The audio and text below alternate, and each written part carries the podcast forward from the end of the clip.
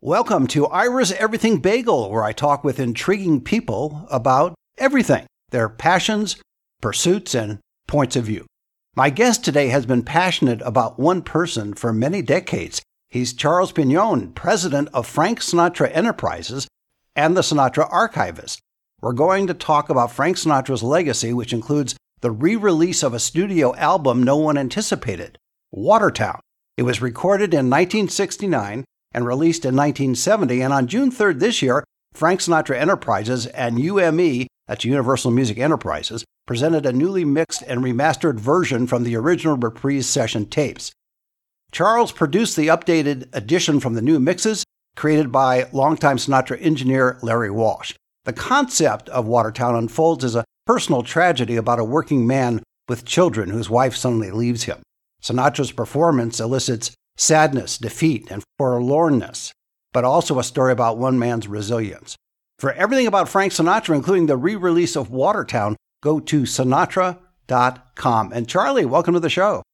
Ira, thanks for having me. I've been thinking prior to this, we've known each other at least 20 years. I, I don't want to so. age ourselves. I agree. Let's not, but it's got to be at least 20 years. You're absolutely right. Yes. I don't think I've ever asked you this question, and you've been on several of my shows over those years. What fueled your dedication to Frank Sinatra while he was alive and then obviously continues to this day? Well, I was very lucky because my grandfather, I was born in upstate New York. So being Italian and being on the East Coast, uh, you know that old joke in every Italian restaurant, they had a picture of the Pope and Frank Sinatra, and Frank's picture was above the Pope. So I, I, I grew up with that music, and my grandfather, as I said, was in the vending business, and he had a lot of jukeboxes. And as a teenager, on the weekends, I would work with him. He had about 80 to 100 jukeboxes, and he had a warehouse. And in those days, there were still 45 singles. A distributor, they would order the records and we would go in weekly and you'd put in new stuff. But always Strangers in the Night, My Way, Summer Wind, there was at least five to 10 Sinatra tracks on there. And around 1980, Frank, I was a huge New York Yankees fan growing up outside of Albany. And Frank, of course, recorded New York, New York, which became their theme song. And I, he came to Saratoga, and my grandfather got tickets. And I had always appreciated the music, but when I saw him live, I started going through the albums. My parents had the collection, got a real interest in it. And that's how it really began. I will tell you that once I got to know Frank, he asked me a similar question. And I told him that my first awareness of Frank Sinatra in 1974 of October, he did a concert called The Main Event, which was a live satellite television thing from Madison Square Garden, similar to what Elvis did Aloha from Hawaii in those days with the satellites. And my grandfather had gotten tickets for my parents and my aunt and uncle to go see the show. And my aunt and uncle lived in New Jersey. So we as a family drove down to New Jersey. They then went off to Madison Square Garden. And I remember my first recollection of Frank Sinatra was staying up in 1974. I was eight years old. And we were looking to see our parents in the audience at the main event TV show. I had no interest in Frank Sinatra whatsoever. Told him that he actually laughed because he asked when I was first exposed to him. Right. But that was it. After I heard the music, I was kind of hooked. And it's been a, you know, from going that traveling with him on the road, I started working with him in 1984, running his fan club, the Sinatra Society of America in this country. I was in college during those four years of college. I would travel with him. And when I was off, usually to Atlantic City and Las Vegas. And then when I graduated, became a full time position. And nothing I could have planned. When I think back on it, there was no template, there was no roadmap. I was just very lucky, happened to be at the right place at the right time. And we'll also tell you that I think my age had a lot to do with my relationship with him because being 18 and most of the conversations I had with him initially were about music.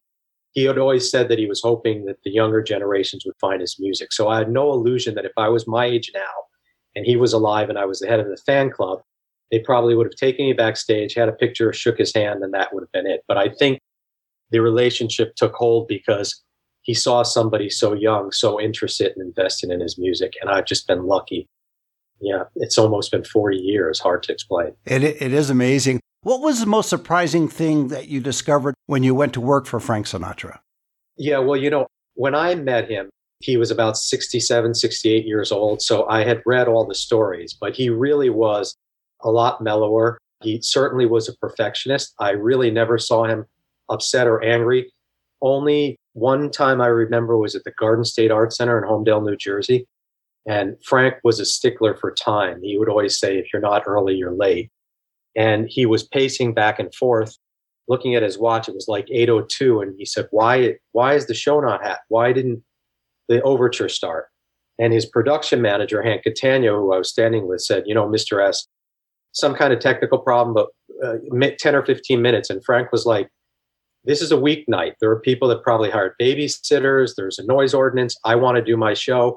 Forget the technical problems. Give me one light, give me the band, and I'll go out and do a show. And, and that was Frank Sinatra. He really was a perfectionist and he really lived to entertain that audience. There's a bookend question that I've always wanted to ask you, which is what was the most surprising thing that you discovered about Frank Sinatra after his death? Oh, okay. Well, I always knew he was very generous. And while he was alive, he did not like anybody that worked with him or anybody that was involved to speak of that. And I became very close with his accountant who had been with him for 45 years, Sonny Golden, who actually started in, was a song plugger and then graduated to be an accountant at the Sands. And Frank actually saw him years later at the Sands in the late 50s and hired him away from Jack Entratter to work he worked with Frank up until the end. But Sonny told me a story that when he was first hired, that sort of encapsulates Frank Sinatra, that you, the story you don't hear. So after he left Vegas and moved to LA to work for Frank, after about a week, he got a manila envelope. And in that envelope were newspaper clippings. And Frank had put a note on each one of these send a nickel, send a dime, send a quarter to these people. And Sonny called up Mickey Rudin, who was Frank's attorney, and said, I made a mistake. I can't work for this man. And Mickey said, What are you talking about? He said, Well, he's deranged. He sent me a, a box of clippings with notes, send a nickel dime, not in my name, but some. And Mickey laughed and said, a nickel is five thousand dollars. A dime is ten thousand dollars. A quarter is twenty five thousand dollars. So Sonny thought Frank was, and that if you really wanted to know Frank Sinatra, the generosity from with him, from him, within him, he never wanted to expose for some reason. And some of that came to light. I, I was privy to it being on the road with him because I know he would, if he would read a story or see something of somebody in distress, he would send one of his people out to try to help them or send money, never in his own name. But I think after he passed, it was more of the loyalty and the, like I said, the generosity that he sort of did not want exposed. I was aware of it, but not aware of to which extent that was so prevalent in his life. You are aware of so much of Sinatra's career, and, and I sometimes think you undersell yourself on it because you, as you mentioned, you started as head of his fan club and you've been associated with Frank Sinatra and the family for all these decades. Your encyclopedic knowledge of Sinatra in terms of his music and everything else, movies, everything that he did, is second to none. Is there anybody that's even a close second to you that knows all this stuff? Oh, I'm sure there's got to be, but I, you know, it's very. I was always the youngest in that crew. You know, with his pianist Bill Miller, who had been with him since 1951, his guitarist Al Viola, musicians, and his son Frank Jr., who came on in '88 to conduct for him. And as I said, a lot of people stayed with him for years. That he was just very loyal. So it's very sad at this time in my life, being 56, that a lot of those people have passed away. And I guess that's the curse of being the youngest. But I do miss that I'm not able to pick up the phone and call Bill Miller or Frank Sinatra Jr. or somebody that was actually there. Luckily, through the years and being associated with them, I was imparted a lot of that knowledge and a lot of those stories that if I didn't witness, I heard firsthand for, from people that were there. I've done several books on Frank Sinatra, and any story that I put in there is something that I either witnessed or somebody witnessed firsthand because let's be honest, he's probably one of the most chronicled human beings in the world, certainly in the 20th century. And just a lot of those stories that are in books, they just get keep being rehashed, and a lot of them aren't true. And you don't really get to know the full character of Frank Sinatra. So, uh, boy, I do wish there was somebody that had my knowledge, but there is nobody that can go back now and, and be on the road with him. I was always very cognizant of the fact at the time that at one point this would end, and I wanted to take in and absorb as much as, it, as I can. And I'm certainly happy I did because although it seems like another lifetime, it's in my mind, it's in my heart, it's in my brain, and it's it's there. When I talk to somebody like you or somebody that was associated with Frank, a lot of the stories that are in there just they start flowing. And yes, I feel absolutely blessed, but also sort of sad that there's only a handful of, of us left that I can still speak with authority to, you know, or witness to him. Something you might want to think about, but it's at the point where I think it's important for you to do an oral history of your association with Frank Sinatra. Yeah, you know, we have a channel, Siriusly Sinatra. I think it's been on 15 years. And I've been trying for since the inception to get as many people that knew him or involved with him. And we do these shows called In Conversation. I just did one with Bob Gaudio. You mentioned Watertown, who wrote and conceived Watertown. I've done one with a lot of the musicians who worked with him. Thankfully, I have archived interviews. Uh, I was very good friends with Billy May, certainly Frank Sinatra Jr., Bill Miller. So I do have an archive of a lot. When I do go back to do a book or a project, as you'll see in the Watertown notes, I can go back and listen to those and cull from those. Like I said, firsthand, I have quotes in that those Watertown notes from Bill Miller and Al Viola, who were actually at the session. They've both been gone at least a decade, but luckily I've sat with them for hours and tape, you know, uh, asked them questions, and they were always very generous and gracious to me with their knowledge. What I was suggesting, and, and you interpreted it the way I thought you would, but I was suggesting that you do an oral history because of your knowledge at this point. Someone should sit down with you over several hours or days and record your memories, your knowledge, and combine those two so there's a record of that as well. Oh, yeah. I've, I've never thought of that. Sometimes when I do the conversations or when I speak to somebody like you, like I said, I'll remember some of the stories. Luckily, in the early years, especially when he was traveling, I would make notes, certainly of what he was singing in concert because I was doing the Sinatra Society and we put in there.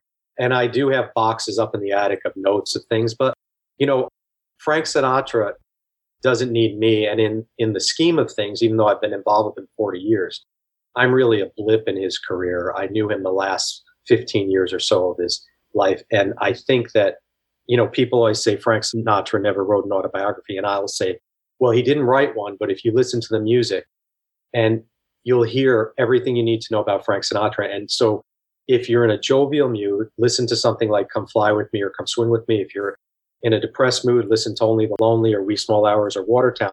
And if you don't understand Frank Sinatra after hearing him sing, there's nothing I can tell or impart to you that would that's going to make you. I feel sorry for you, but there's nothing that I can tell you to you know open your mind to appreciate him because everything. That is why generation after generation find him unlike some other artists because there is some X factor there that I'm not, I don't know and can't put my hand on. But every generation finds him and they feel that he's singing to them or they feel that what he is singing is honest.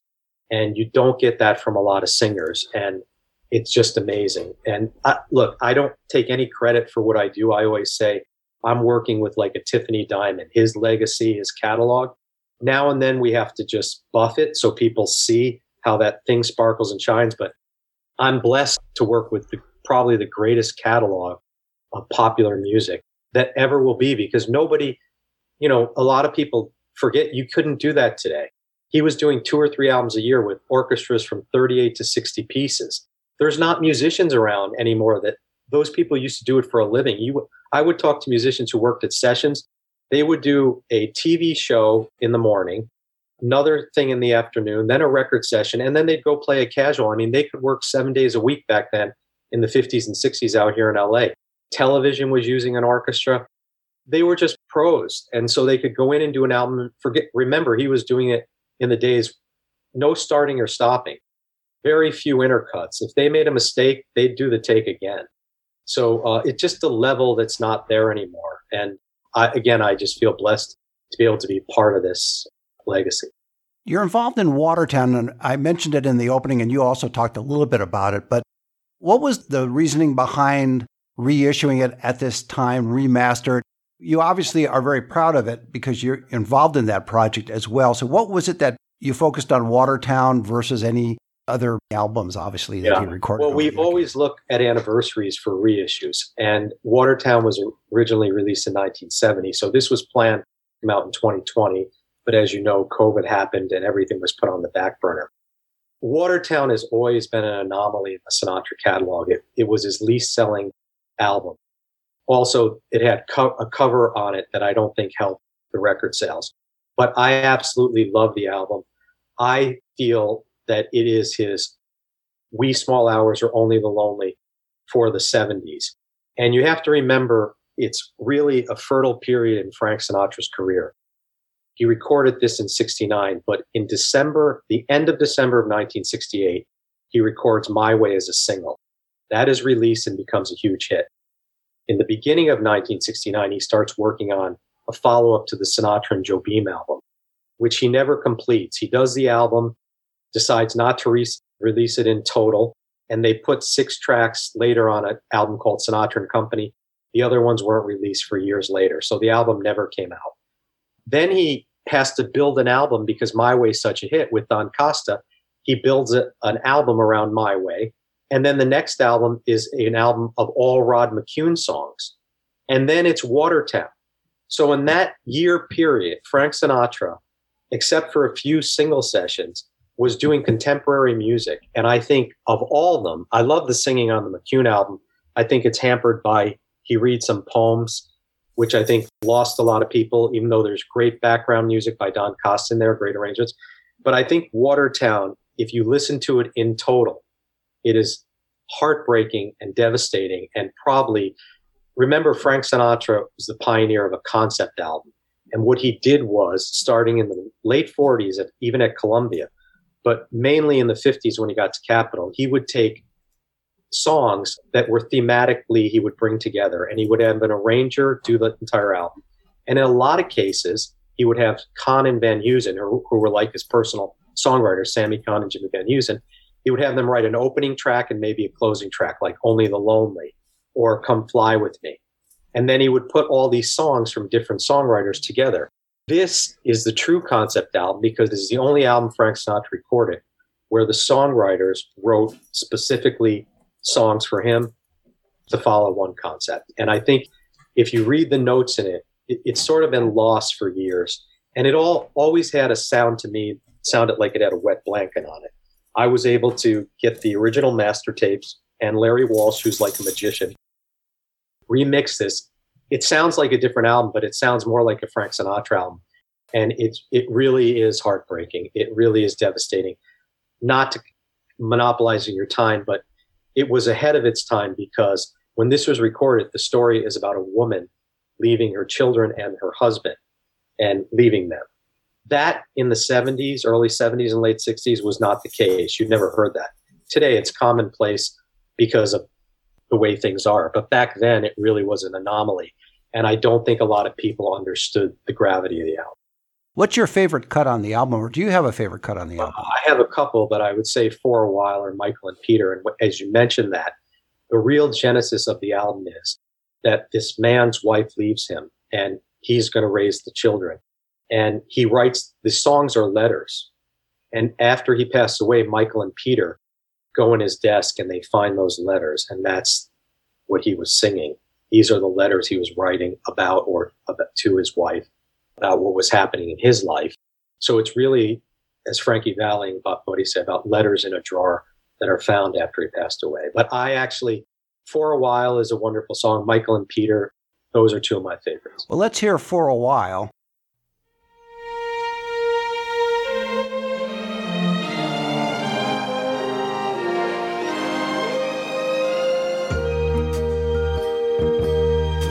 Lost in day to day.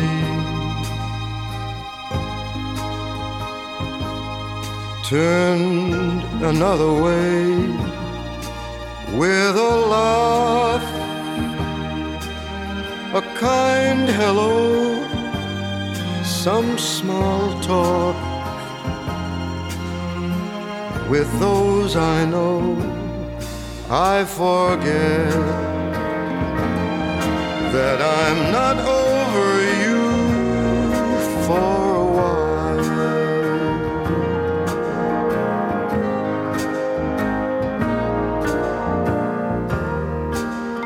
A wave, an easy grin, a smile to put them in with other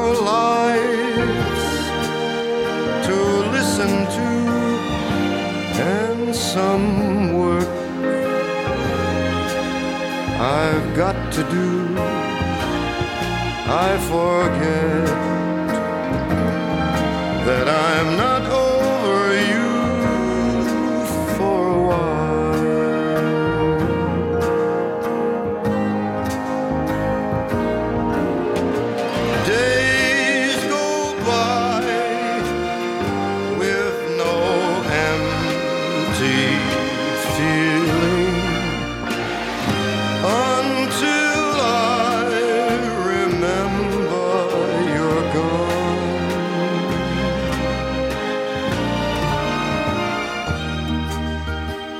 People say to me.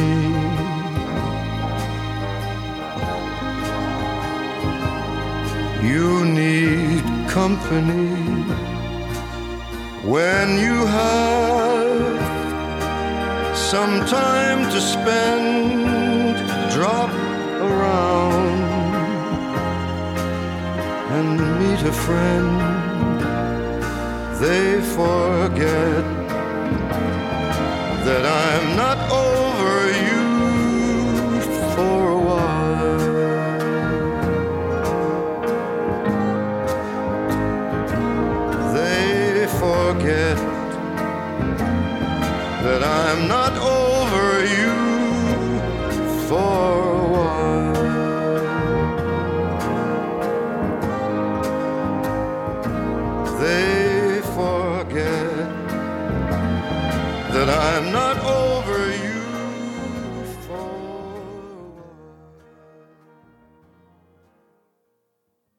And that was for a while. And you also liked Michael and Peter. Why? Ah, just listen to Jake Holmes' lyrics. It's they're just so simple, but it's about how somebody he's telling the wife what's happening in their lives, the children, how they're growing up. And can you imagine somebody writing that to their partner or wife in a vacuum and not knowing where she is or if she's coming back? So, like I said, when you hear the album in context, uh, it's really devastating. Let's listen to Michael and Peter. Michael is you. He has your face. He still has your eyes. Remember.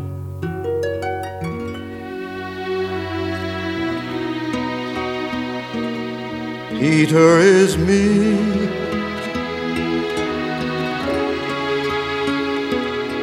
except when he smiles. And if you look at them both for a while, you can see they are you,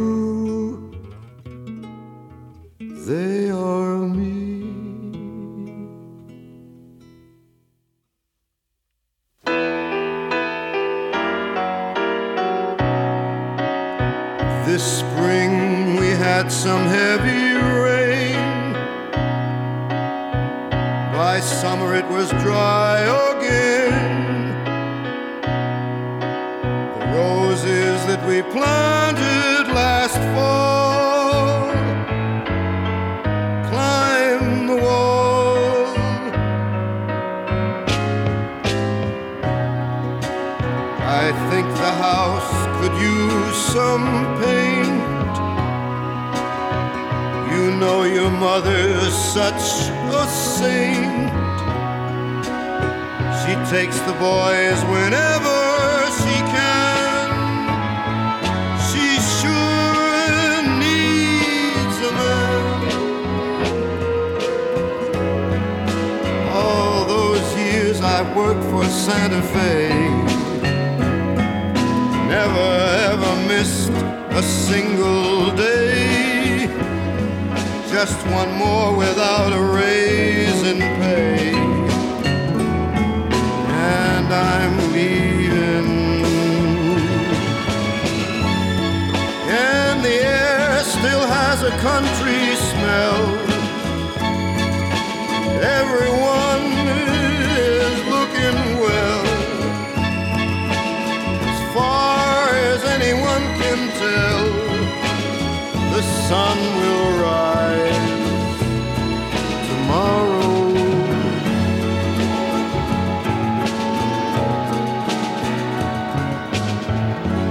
You'll never believe how much they're growing.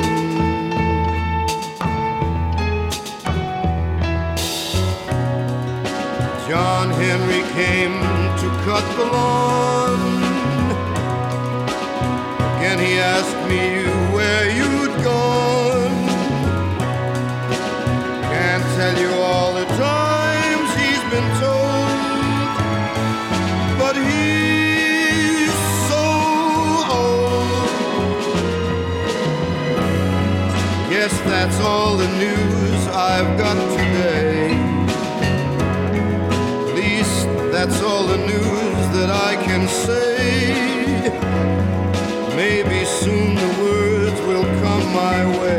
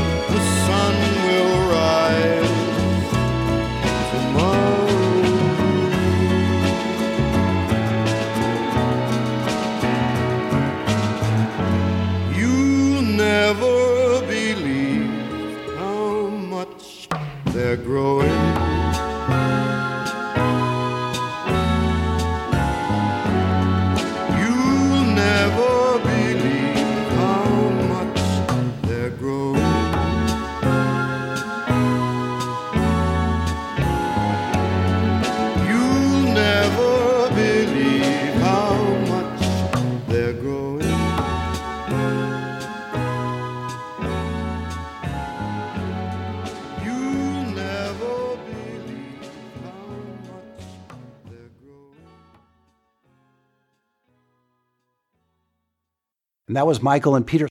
What was the biggest challenge for you in remastering the original album? You talked a little bit about it sounded a little bit dreary in terms of the sound, and you cleaned that up a little bit. Were there any other challenges?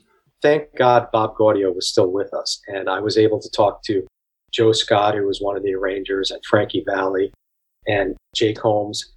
But no, usually when we go back and do these albums, there's a process that I'll do, and that is I will listen to the original pressing of an album, the first pressing that ever came out, to see how it sounded.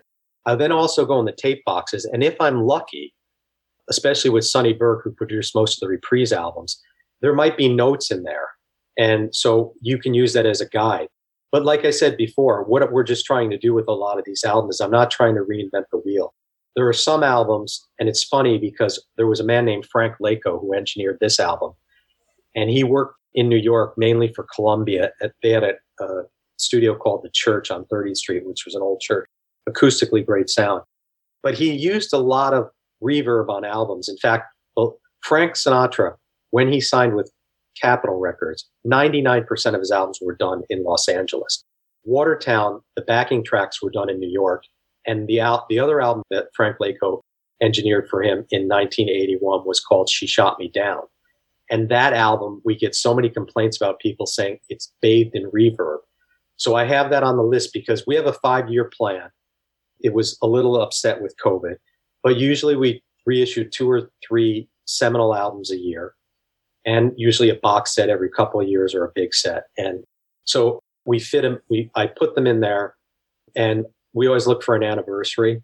I will tell you that next year, 1953, it'll be 70 years since he signed with Capitol Records. So I'm working on a multi album project It'll be his platinum anniversary with Capitol Records. And nowadays, because of the supply chain issues and vinyl and everything, before I could get everything done and give it to them a couple months before and we could get it out, now there's a six, eight month lead time.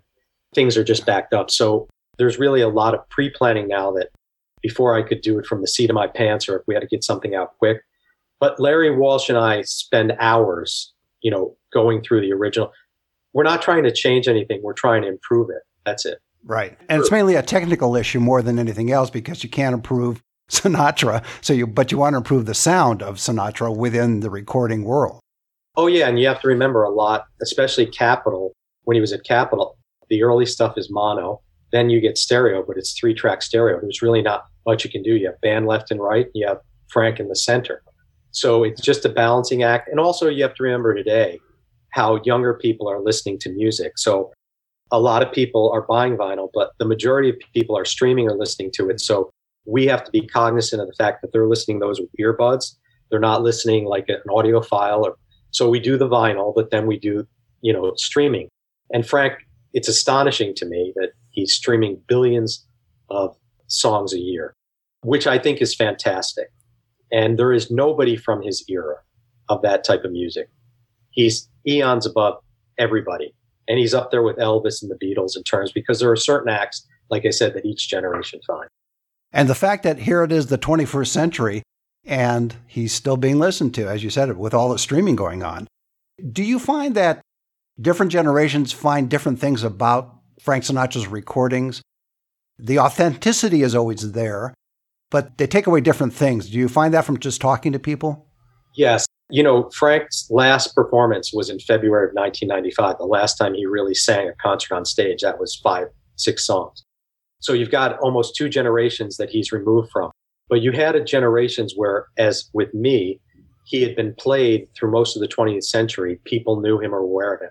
So there is some sort of reverence and there's some sort of, I hate the word nostalgia, but it reminds people of a better time or of their family when they hear Frank Sinatra.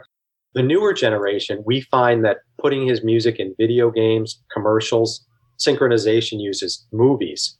There was a hologram of Frank in Blade Runner singing One for My Baby. I will see an uptick when a song is used in a commercial or in a movie, the streamings will jump because you have to make people exposed to this music. And I think when they hit a certain age, late 20s, early 30s, people will gravitate to the, they have a little living under their belt. Right. They understand. exactly. Yeah. Understand Frank Sinatra better. Yeah, it makes sense. Are you still amazed in all the decades you've been working at this that again, we, we touched about it earlier, but just the enduring legacy of Frank Sinatra. That generation after generation, there's a quality level that is always maintained. So sometimes what happens is with certain artists, it diminishes over time or the marketing of it changes over time. But you seem to always have that quality level built in on anything that you do regarding Frank Sinatra. Yeah. And, and so I'm an employee, but I'm very lucky because his children ran the companies when he passed away. And there always was that mantra of authenticity what you said. We do not cheapen the brand. If it's something, they don't do things for money. And my, having known Frank, my mindset of when I do any of these projects is what would Frank think or would Frank approve? I can't go to him like I would years before, but still Tina Sinatra, Nancy Sinatra, they are part of the company. They run Frank Sinatra Enterprise and Bob Finkelstein, who's been the family attorney next to me and Bob. I mean, we've been there a hundred years. Bob's been with them almost 50. So there's an institutional knowledge, but we, I think what you're getting at is the family is there and they are involved, but also the two main people that work with them knew Frank Sinatra. So there's not anything once removed again, as I say, any one of these things I do, I'm hoping that Frank would approve of it.